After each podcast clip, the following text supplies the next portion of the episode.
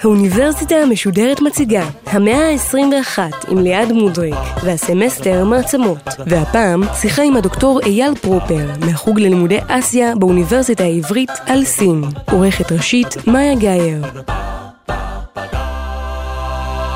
ערב טוב לכם, האוניברסיטה המשודרת המאה ה-21, סמסטר המעצמות, והפעם עם סין, התרבות המפותחת והרציפה העתיקה ביותר בעולם, מעצמה כלכלית שמספר תושביה עולה על 1.25 מיליארד בני אדם.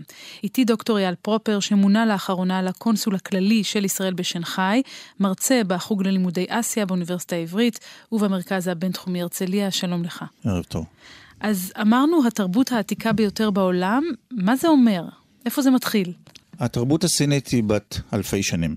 חלק מונים אותה כ-5,000 שנה, אפשר גם למצוא עדויות על יותר מ-5,000 שנה, אבל הנקודה שחשובה לעצם שיחתנו זה שלפני למעלה מ-2,000 שנה, סין הפכה להיות מעצמה מאוחדת, שאותן ממלכות נסיכויות במאבקים שהיו ביניהם, כוח אחד הצליח להשתלט על כל המדינה הגדולה הזאת, ששיטחה, רק כדי לסבר את האוזן של המאזינים, היא בגודל של ארצות הברית. זאת אומרת, מדובר פה על שתי מדינות שהגודל שלהם כמעט 10 מיליון קילומטר מרובע, והשליטים כבר לפני כ-2,000 שנה של השושלות הקיסריות, משושלת סין ולאחר מכן שושלת חן, שזה התחיל בשנת 221 לפני הספירה, ומאז, למעט תקופות שסין הייתה מפולגת, סין בהרבה מאוד תקופות, השושלות הקיסריות היו מאוחדות, והם החזיקו ככה את סין על שלל הפרובינציות והמיעוטים השונים שחיים בסין, והבירוקרטיה הסינית היא זאת שהצליחה לשלוט על האוכלוסייה המאוד גדולה. צריך לזכור שכבר בתחילת הספירה הנוצרית חיו בסין קרוב ל-50 מיליון בני אדם. זאת אומרת, מדובר במדינה עם שטח מאוד גדול, עם אוכלוסייה שהייתה כבר אז מאוד רבה יחסית למקומות אחרים בעולם, וההתפתחות הזאת של סין, שהרבה פעמים הקדימה את המערב, הובילה לכך שהשליטים היו צריכים לפתח את הדרך כדי לשלוט על שטח מאוד נרחב עם אוכלוסייה מאוד גדולה. אבל הזכרת את השושלות, בעצם אנחנו מדברים על שושלת אחר שושלת שמוחלפות, בתוך השושלת זה קיסרות שעוברת מתוקף דם, מתוקף ירושה, מה גורם להחלפת השושלות הזו? הדבר המעניין, ששושלות לפעמים שלטו מעל 200 שנה. היו שושלות קצרות מועד ששלטו בין 100 ל-200 שנה, והיו שושלות ששלטו בין 200 ל-300 שנה, ואכן החילופים היו חילופים של קשר דם. בדרך כלל, אחד הבנים הפך להיות השליט של האב לאחר שהאב חלה, וצריך לזכור שהגיל הממוצע בעבר היה קצר יותר מאשר היום. כן. והשושלות שלטו עד אשר בתפיסה הסינית, השמיים כבר לא היו איתם. זה למעשה השליט אשר תחת השמיים. זו הייתה ההגדרה של הקיסר, והשם הסיני, הממלכה המרכזית, זה למעשה גם נתן את התפיסה. פה הממלכה המרכזית בעולם, זאת המדינה המרכזית, אבל השם היה הממלכה המרכזית ג'ונגו, והשליט מונה מתוקף היותו נציג האל, למרות שהתפיסה הדתית שלהם שונה לחלוטין מהתפיסה שלנו, אבל התפיסה הייתה שהשמיים נותנים לו את הסמכות. ומה הייתה הסמכות? הסמכות הייתה שהוא יכול להאכיל את המוני האנשים, לתת להם קורת גג, לתת להם רווחה כלכלית. ובדרך כלל שושלות נפלו כאשר השליט איבד את אותה תפיסה של יציבות. ואז מה? הייתה התקוממות ושושלת אחרת נולדה? בדרך כלל זה עלה מכך שהייתה התקוממות, שגורם מסוים לפעמים יכול להיות מתוך הצבא. והוא החל לאט לאט להבין שהשליט שיושב בעיר הבירה, לפעמים מעט רחוק, איבד את הכוח, ואותה שושלת איבדה את התמיכה העממית, ולאחר מכן גם איבדה את השלטון. זה נורא מעניין שאתה מדבר כל הזמן על התמיכה העממית, ועל דאגה לרווחה של הנתינים, כי כשאני חושבת על השושלות המערביות של המלכים והקיסרים, לא תמיד טובת העם עמדה לנגד עיניהם. הרבה פעמים אוצר המדינה היה יותר חשוב. אני חושב שהתפיסה הסינית מאוד מאוד שונה מהתפיסה המערבית, גם בזה וגם בהרבה מאוד תחומים אחרים, ואני מעריך שאנחנו נגיע בהמשך השיחה להבין איך הדברים שהיו בעבר די נושקים למה שבהווה, ואולי גם מזה להבין את העתיד. כי גם היום בסין יש גוף חד מפלגתי ששולט בסין, וזה מאוד דומה בתכונות לכל מיני נתונים שאנחנו רואים בעבר, כי גם היום הממשל החד מפלגתי מבין שאם הוא יאבד את התמיכה של העם, הוא יקרוס. הוא יכול לקרוס פנימה, יכול להיות כאוס, תוהו ובוהו, ובכאוס הזה כוח אחר יוכל להחליף אותו. זה מזכיר בעצם את השושלות הקדומות יותר שהתחלפו, ובעצם אני רוצה לשאול אותך, כי בתקופה הזאת הקדומה, אנחנו נקרא לה האימפריה הסינית, אם כי כשניסינו להבין כאן בתוכניות הראשונות של הסדרה, של הסמסטר, מהי אימפריה, אז הגדרנו בין השאר אימפריה בתור איזושהי מדינה או ישות ששולחת אנשים אל מעבר לים, ושולטת על שטחים כבושים, והקולוניאליזם כמובן וכל מה שבא איתו, אבל האימפריה הסינית בכלל לא כזו. כמו בכל דבר שקשור לסין, גם בנקודה זו יש ויכוח. הוויכוח נובע מכך שסין שלטה על שטח רחב ידיים בין הנהר הצהוב בצפון לבין נהר היאנגצה בדרום, וכל השלוחות שהיו מסביב, ולפעמים השושלות הקיסריות פרסו ידיים והלכו הרבה יותר רחוק, או דרומה או מערבה. הם התקשו ללכת צפונה לכיוון מונגוליה או השבטים הנוודים שהיו בצפון, ולכן הם גם בנו את החומה הגדולה נגד אותם שבטים. אבל התפיסה של המדינה הזאת הייתה ש אנחנו לא מתפשטים מעבר לאותם גבולות שלנו, אלא אותם מיעוטים אתניים שנמצאים באזור שלנו, הם יבחרו להיות איתנו מתוך הבנה שהתרבות שלנו היא עליונה. אז התרבות הסינית רואה את עצמה כעליונה. מי שרצה מאותם מיעוטים, והיו הרבה מאוד מיעוטים, שבסופו דבר הצטרפו לרוב של הגזע הצהוב, נקרא הגזע החני, כן. שהיום הוא 92% מהעולם הסיני, מהמדינה הסינית, ושאר המיעוטים שהצטרפו, הם היו צריכים להצטרף לתרבות הסינית. אבל הם לא מנסים להגיע מעבר לים. במרבית השנים, מאות רבות של שנים, הסינים לא שאפו להגיע מעבר לים. הייתה דוגמה אחת מאוד מאוד מעניינת. בתחילת המאה ה-15, עם עלייתה של שושלת מינג, השליט שגם הוא הקים את הבירה בבייג'ין, איפה שהיא היום, הוא נתן לסריס שלו, שבמקרה גם היה מוסלמי, שמו היה ז'נג-חה, נתן לו הרבה מאוד כסף וציוד, וז'נג-חה יצאה בצי ענק של 300 אוניות מעבר לים. הוא הגיע עד חצי האי ערב ועד אזורים באפריקה. מעניין. הוא יצא לשבע מסעות ימיים מאוד מאוד גדולים, והדבר המעניין, אם מדובר על אימפריה, ההבדל בין האימפריה הסינית לבין מדינות אחרות, שז'נג-חה יצא למסעות האלו, הביא מנחות לאותם שליטים שהיו באותם מקומות, החזיר מנחות לסין, ומעולם לא שם את הדגל הסיני באותם מקומות. והשליטים הסינים גם היום, כולל ראש הממשלה לשעבר, ראש הממשלה הקודם, חו ג'ינטאו, התגאה בזה ואמר, זה ההבדל בינינו לבין הקולוניאליסטים האחרים. גם שז'נג-חה יצא החוצה, הוא הלך לגלות את העולם, להראות מי אנחנו הסינים, אבל הוא חזר חזרה לגבולות שלנו. אנחנו כמובן מתקדמים בזמן, הזכרת כבר את המאה ה-15, וסין מחזיקה במדיניות יחסית בדלנית בהקשר הזה. החומה הגדולה, מטרתה לשמור את הזרים בחוץ. ואפילו מבחינת הסחר, סין מעדיפה לא לנהל מסחר ענף עם האנשים שמעבר לים, או בצד השני של העולם ודאי. החומה הסינית נבנתה מתוך תחושה שבאופן מפתיע קיימת עד היום בסין, שהזרים הם נגדנו. והתחושה הזאת היא, שיש גורמים מבחוץ שיכולים להירע לסין, הביאה אותם לכך שהייתה הבנה שאותם שבטים נוודים שנמצאים מצפון, זה שבטים שהמטרה שלהם לפגוע באחדות של סין, ובשלב מסוים גם אותם שבטים הצליחו, כמו שושלת יואן במאה ה-13, שהייתה שושלת מונגולית של ג'ינגיס חן, היא כבשה את סין ושלטה בסין כ-80 שנה, והתפיסה הזאת היא שסין מתבדלת מהזרים, אפיינה את סין בהרבה מאוד תקופות, וגם בתקופה שלאחר אותו נווד ז'נג-חה, במרבית התקופות, השליטים העדיפו לראות את הדברים כלפי פנים, וגם היום התפיסה הסינית היא יותר כלפי פנים מאשר כלפי חוץ. ובעניין הזה ראוי לציין, שסין הייתה מדינה עשירה. לכן גם שהגיעו הזרים מדרום, אותם אירופאים, התחילו להגיע הולנדים וספרדים ופורטוגלים, ולאחר מכן אנגלים, שאנגליה שלטה בחצי עולם במאה ה-18. כן. והסינים לא רצו לתת להם דריסת רגל בתוך שטח הממלכה הסינית.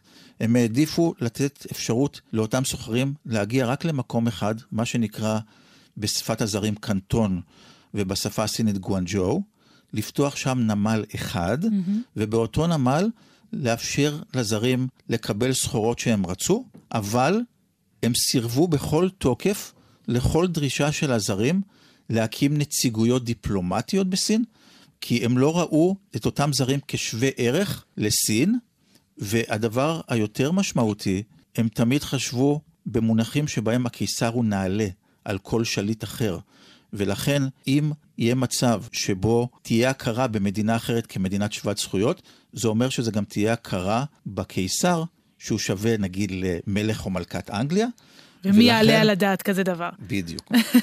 וזה, ההתנגשות הזו באה לידי ביטוי גם בביקור של המדינאי ששולח אז המלך ג'ורג'ה השלישי, אנחנו בסוף המאה ה-18, מלך אנגליה, שלח את לורד מקרטני לסין, והמטרה היא באמת לקיים יחסי מסחר, והסינים לא רוצים. המטרה היא הרבה יותר מיחסי מסחר.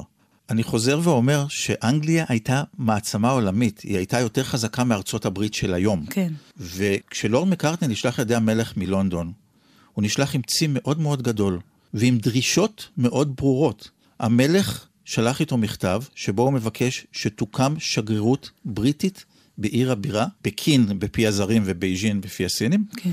ובנוסף לזה שיאפשרו לבריטים לסחור לא רק בקנטון, לבטל את שיטת קנטון, ולפתוח מקומות נוספים לסחר, וגם בין היתר הייתה פה דרישה שתהיה להם נקודת סחר בדרום, והנקודה הזאת היא מאוד משמעותית, כי 50 שנה לאחר מכן, הבריטים כבר השיגו את זה בכוח הזרוע, במלחמת האופיום הראשונה. ובהקשר הזה, לביקור היה תפקיד מודיעיני, גם אם לא דיפלומטי, כלומר, גם אם הוא לא הצליח להביא את ההסכמה מהקיסר הסיני, הוא כן הביא מידע על המצב של הסינים, שבניגוד אולי למה שהם חשבו, לא היה כל כך מזהיר. נכון מאוד. ואכן, הקיסר סירב לכל דרישה או בקשה בריטית. באותו זמן, לורד מקרטני גם שם לב שהצי הסיני או הצבא הסיני חלש, אבל לקח לבריטניה כמעט 50 שנה לחזור ולדרוש את זה בכוח הזרוע. אבל כשהם חוזרים, זה באמת מלחמת האופיום הראשונה, והרקע הוא באמת, זה לא סתם קוראים לה מלחמת אופיום, הרקע הוא באמת אופיום, סמים. אנחנו מסתכלים על זה היום, ואנחנו רואים כל מיני דברים בצורה מעט אבסורדית. אבל אכן, הבריטים הפיצו אופיום. באותה תקופה, הם הצליחו להחדיר דרך דרום סין, הרבה מאוד אופיום לסין. הם אמרו, אז בטח לא היו מיליארד, אבל כפרפרזה, הם אמרו, יש מיליארד סינים, למה שלא נמכר את כולם? זה רווח כלכלי עצום. זה היה רווח כלכלי עצום בתמורה לתי, ובתמורה לדברים אחרים שהם רצו לקבל, ובמקום לשלם כסף ולשלם במטבעות זהב, הם שילמו באופיום. והקיסר הסיני נחרד ושלח נציג משלו מעיר הבירה, עם דרישה ברורה להפסיק את יבוא האופיום לתוך סין, כי הוא הבין מה שזה עושה לעם, והתגובה הבריטית הייתה לפתוח במלחמה. והמלחמה הזאת שנמשכה 3 שנים, הוכיחה את הנחיתות הצבאית הסינית לכל אורך הדרך. בעצם הוכיחה מי המעצמה האמיתית כאן. הצבאית. ואחד הכישלונות הגדולים של הקיסר, ושל אותה שושלת שהביאה לאחר עשרות שנים גם להתמוטטותה, ולהתמוטטות כל השושלות הקיסריות בסין, היא הייתה בכך שהחצר הקיסרית סירבה לרכוש את הידע של הטכנולוגיה המערבית מהבריטים ומהמדינות האחרות שהקיפו אותם ורצו גם כנתח, כמו הבריטים, מאותם הישגים שהבריטים השיגו. כלומר, החומה הגדולה כמטאפורה באיזשהו מקום. החומה הגדולה שנשברה בדרום סין, במקום שהיא לא הייתה בנויה. והסוף של מלחמת האופיום הראשונה ב-1842, מסמל למעשה עבור הסינים את תחילת הסוף של הקיסרויות, ויותר מזה הוא מכונה בצורה ברורה בסין 100 שנות ההשפלה. עד כדי כך. 100 שנות ההשפלה זה מונח חזק ביותר בלקסיקון הדיפלומטי והאסטרטגי הסיני, מתוך תפיסה סינית שהמעצמות הזרות השפילו את סין, גרמו לה לחתום על חוזים בלתי שווים, נתנו הרבה מאוד תנאים לזרים, ובראייה הסינית השפילו את הסינים. אולי חשוב לציין נקודה אחת שלאחר מכן גם מסמנת את השינוי שחל בסין, כאשר הבריטים דרשו לאחיר אי בדרום סין, צמוד לקנטון. האי הזה אי מאוד מפורסם שנקרא הון קונג. כן. ואת האי הון קונג הם למעשה החירו בסוף מלחמת האופיום הראשונה ל-50 שנה, וחידשו בסוף המאה ה-19 לעוד 99 שנים. ואחד השינויים הגדולים שחלו בסין, זה העובדה שסין, שיש לה אורך זמן, זכרה שזו רק אחרה של השטח, ולקראת 1997, הסינים באו לבריטים. שלפו את החוזה. ואמרו ב-1997 האחרה הזאת נגמרת, והשטח הזה צריך להיות מוחזר אלינו, ואכן ב-1997 הונג קונג הוחזרה לריבונות סין. אכן, אבל אם נחזור קצת אחורה בזמן, אל תחילת המאה ה-20, בעצם כשתיפול השושלת הקיסרית האחרונה, זה יהיה אולי השיא של תהליך שקיעה מתמשך שקורה במהלך המאה ה-19, ומה שיביא אל סופה זה בין השאר מרד הבוקסרים. מרד הבוקסרים, השנה שלו היא מאוד מעניינת, היא ממש מעידה על תהליך שקיעה, כי זה היה בשנת 1900. כן. תחילתה של המאה ה-20. והמרד הזה למעשה המרד עממי נגד חיזוק ההשפעה של הזרים, ובתוך זה חיזוק ההשפעה הנוצרית בסין, ואותם בוקסרים שהתחילו בחצי האי שנדונג, שנמצא ממזרח לבייג'ין, החלו ברציחה של סינים שהיו בקשר עם זרים, הם שעטו לעיר הבירה, ושם רצחו דיפלומטים זרים, והרבה מאוד פקידים סינים שהיו מחוברים לזרים, והקיסרית האלמנה, שהייתה מי שלמעשה הייתה בעלת הכוח הכי גדול, כי הבן, מי שלמעשה היה צריך להיות הקיסר, היה קטן מדי, והיא שלטה במשך שנים בצורה מאוד קונסרבטיבית, מאוד שמרנית, ולא הסכימה לשום שינוי. כן. היא חברה גם לאותם אנשי כוח הבוקסרים, וזה הביא לכך שקואליציה של 8 מדינות, בראשות בריטניה, צרפת, ארצות הברית, רוסיה, נכנסו לסין, נכנסו לבייג'ין, נלחמו בצבא הסיני החלש, ולמעשה כפו על סין עוד הסכם, עוד חוזה בלתי שווה, עם כנס מאוד מאוד גבוה, ואחת הדרישות שלהם הייתה שסין תפסיק להתייחס ליחסי חוץ כמשהו שולי, ושסין תפתח סוף סוף משרד חוץ בשווה ערך בתוך רשויות הממשל. הסינים אמרו, אוקיי, נעשה את זה הפעם, מה שהם לא עשו הרבה מאוד שנים, אבל למעשה מרד הבוקסרים החליש לחלוטין את הקיסרות, את אותה שושלת, ו10 שנים, 11 שנים לאחר מכן, היא קרסה לתוך עצמה. ובעצם סין תיכנס עכשיו לתקופה מאוד לא יציבה, שאנחנו תכף נדבר בה, אבל יש כאן משהו מאוד מעניין, שמדינות חיצוניות רוצות להכתיב למדינה אחרת, עוד לא מעצמה, אולי תהיה מעצמה ונגיע לזה, את יחסי החוץ שלה. הן רוצות להכתיב לה איזה משרדים היא תפתח ואילו משרדים היא לא תפתח. זו התערבות די בוטה. ההתערבות הזאת הייתה התערבות בוטה ביותר בראייה הסינית. לא סתם הם קוראים לזה 100 שנות ההשפלה. וזה למעשה סימן להרבה מאוד סינים שהשמיים כבר לא עם הכוח השולט. והשמיים בעצם כבר לא עם הכוח השולט במובן הזה, שאמרנו השושלות הקיסריות פשוט נמוגו, ומחליפה אותן ממשלה זמנית של הרפובליקה הסינית, ואז בעצם יש כמה עשורים של חוסר יציבות, ניסיונות לשלוט, אבל לא כאלה שמצליחים מאוד, ובין השאר נכנסת לתמונה תנועת הארבעה במאי. תנועת הארבעה במאי מסמלת עבור הסינים את הכישלון הגדול ביותר של הרפובליקה הסינית, וכישלון נוסף במסגרת 100 שנות ההשפלה. והכישלון היה בכך שלמרות שלכאורה הייתה ממשלה ריבונית בסין, אותה ממשלה של הרפובליקה של סין, והממשלה הזאת שלחה משלחת של 130 דיפלומטים לייצג את סין בהסכמי ורסאי לאחר תום מלחמת העולם הראשונה. המעצמות האירופאיות שראו את חולשתה של סין, את חוסר האפקטיביות השלטונית, את העובדה שבעצם אפילו בעיר הבירה המשטר לא יכול לשלוט, העדיפו לתת את השלל של גרמניה המובסת בחצי האי שנדונג ליפן החזקה, ולא להחזיר אותו לסין.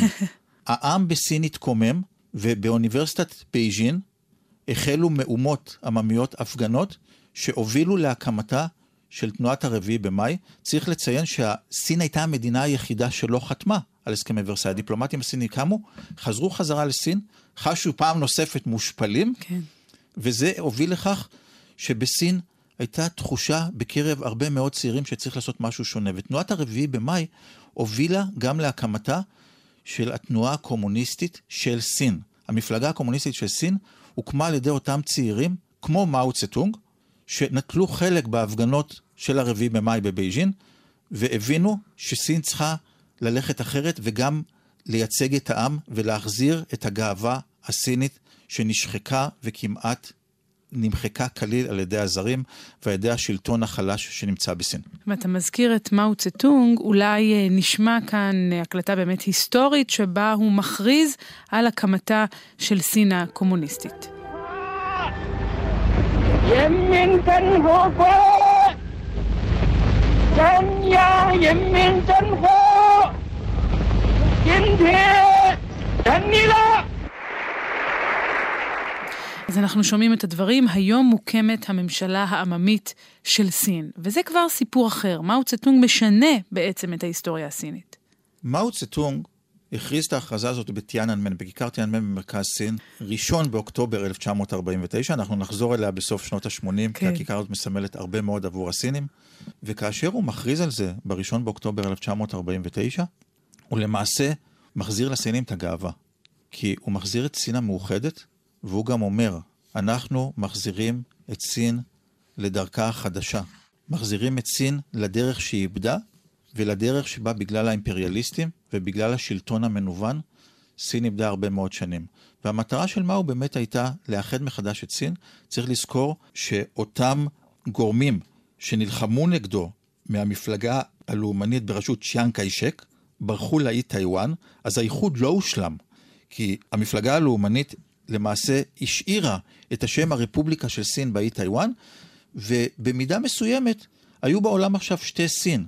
סין עכשיו של המפלגה הקומוניסטית ששלטה בכל המיינלנד, בכל הארץ הגדולה שהיא סין. ולקראו סין העממית בעצם? ולקראו סין העממית, והרפובליקה של סין, שהיא טיואן, באי הקטן בדרום סין.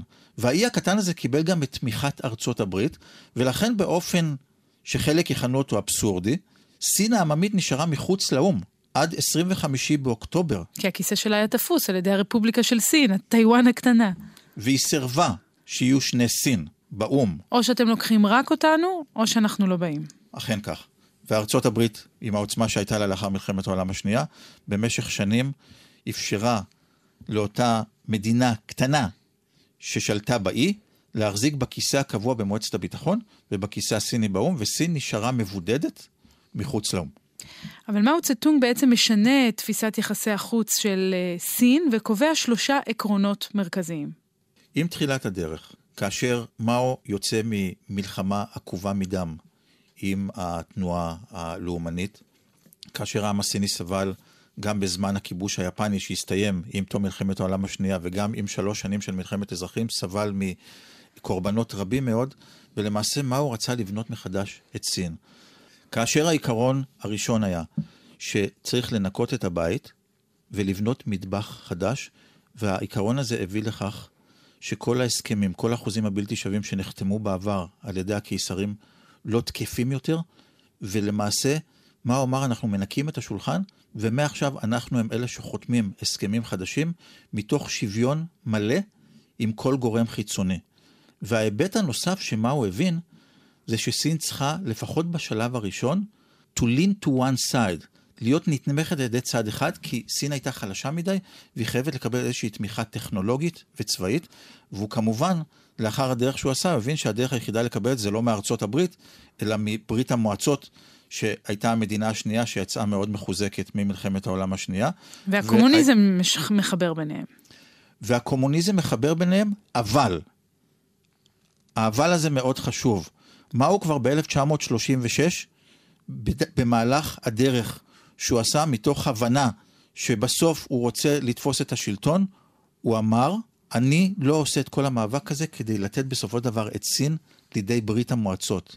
התנועה שלנו היא תנועה נפרדת מהתנועה הקומוניסטית של ברית המועצות, אז הוא היה נזקק לתמיכה בתחילת הדרך, אבל האבל הזה מאוד חשוב, כי במהלך שנות ה-50 חל קרע מאוד גדול בין סין לבון חושב, המנהיג של ברית המועצות, כאשר הבסיס שלה היה עקרוני רעיוני, מאו טען שסין היא המייצגת האמיתית של הקומוניזם, ומאו תמיד היו לו רעיונות רדיקליים מהפכנים, כן. הרעיונות האלה כמו הקפיצה הגדולה קדימה, ובסיס של זה. אז בוא נדבר באמת על הקפיצה הגדולה קדימה ועל מהפכת התרבות, כי אנחנו מתקרבים לסוף התוכנית הזו, ועוד נמשיך לעסוק בסין גם בשבוע הבא, אבל מה קורה באמת מבחינת מדיניות הפנים של מאו צטונג? הוא לא היה ליברל גדול, נגיד את זה כך, רודף זכויות אדם והומניסט.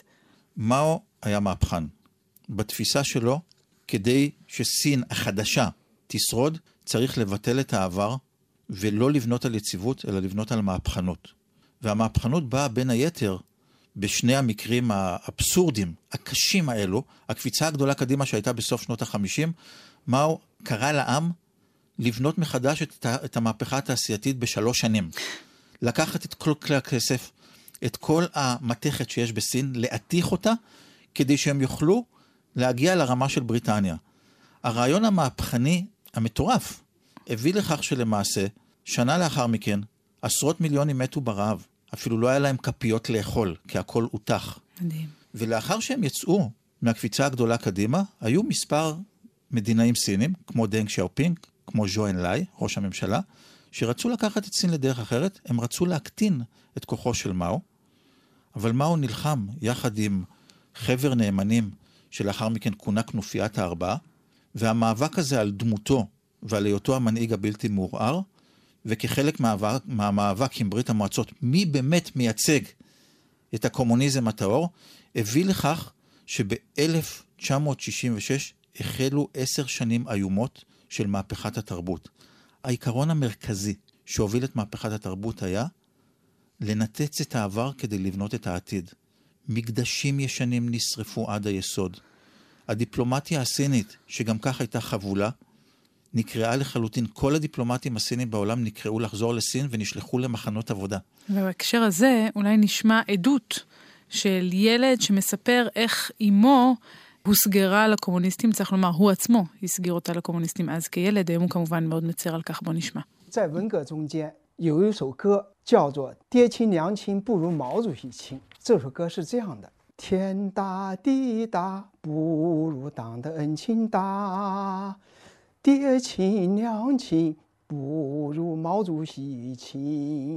אז אנחנו שומעים כאן את השיר הזה, הוא בעצם מספר שבזמן מהפכת התרבות היה שיר שנקרא אמא ואבא הם יקרים, אבל המנהיג מאו יקר עוד יותר, והוא מצטט, הוא שר את השיר, נתרגם אותו, גן העדן והעולם גדולים, אבל לא גדולים כמו אדיבות המפלגה, אמא ואבא הם יקרים, אבל המנהיג מאו יקר עוד יותר, וזה מה שהוביל אותו בין השאר להסגיר את אמו, ששילמה בחייה, ובעצם זו תקופה של טרור קשה, ואנחנו נסיים את התוכנית הזו, בתקופה הזו, ובתוכנית הבאה נפתח בעצם בסוף התקופה הזו עם מותו של מאו צטונג. אבל אם אתה מסכם כרגע את סין בתקופת מאו צטונג, אנחנו מדברים על סין קומוניסטית, אמרנו, מהפכנית, עם רעיונות מטורפים, אבל גם עם מחיר כבד מאוד לאזרחים שלה. סין של תקופת מאו הייתה סין חסרת יציבות לחלוטין. אנשים לא ידעו לאיזה בוקר הם קמים למחרת. האזרחים הסינים חשו מטורטרים, ולמעשה הרעיונות המהפכניים, שחלקם באמת אפשר להגדיר אותם בשפת העם הזויים, הביאו לכך שמרבית הסינים חשו שהמהפכה שמה הוא הוביל, לא באמת הובילו אותם לשקט וליציבות, שזאת הייתה הדרישה האולטימטיבית ודרישה של כל בן אדם. ואם נחזור למסורת הסינית שדיברנו עליה בתחילת התוכנית, מאוד מנוגד לתפיסה שהמנהיג אמור לדאוג לרווחת הנתינים שלו, לרווחת העם. אז כאמור, בשבוע הבא אנחנו נמשיך את השיחה הזו, ואותה נתחיל ממותו של מאו צטונג. נגיע עד לסין של ימינו. דוקטור אייל פרופר, תודה רבה לך. תודה רבה.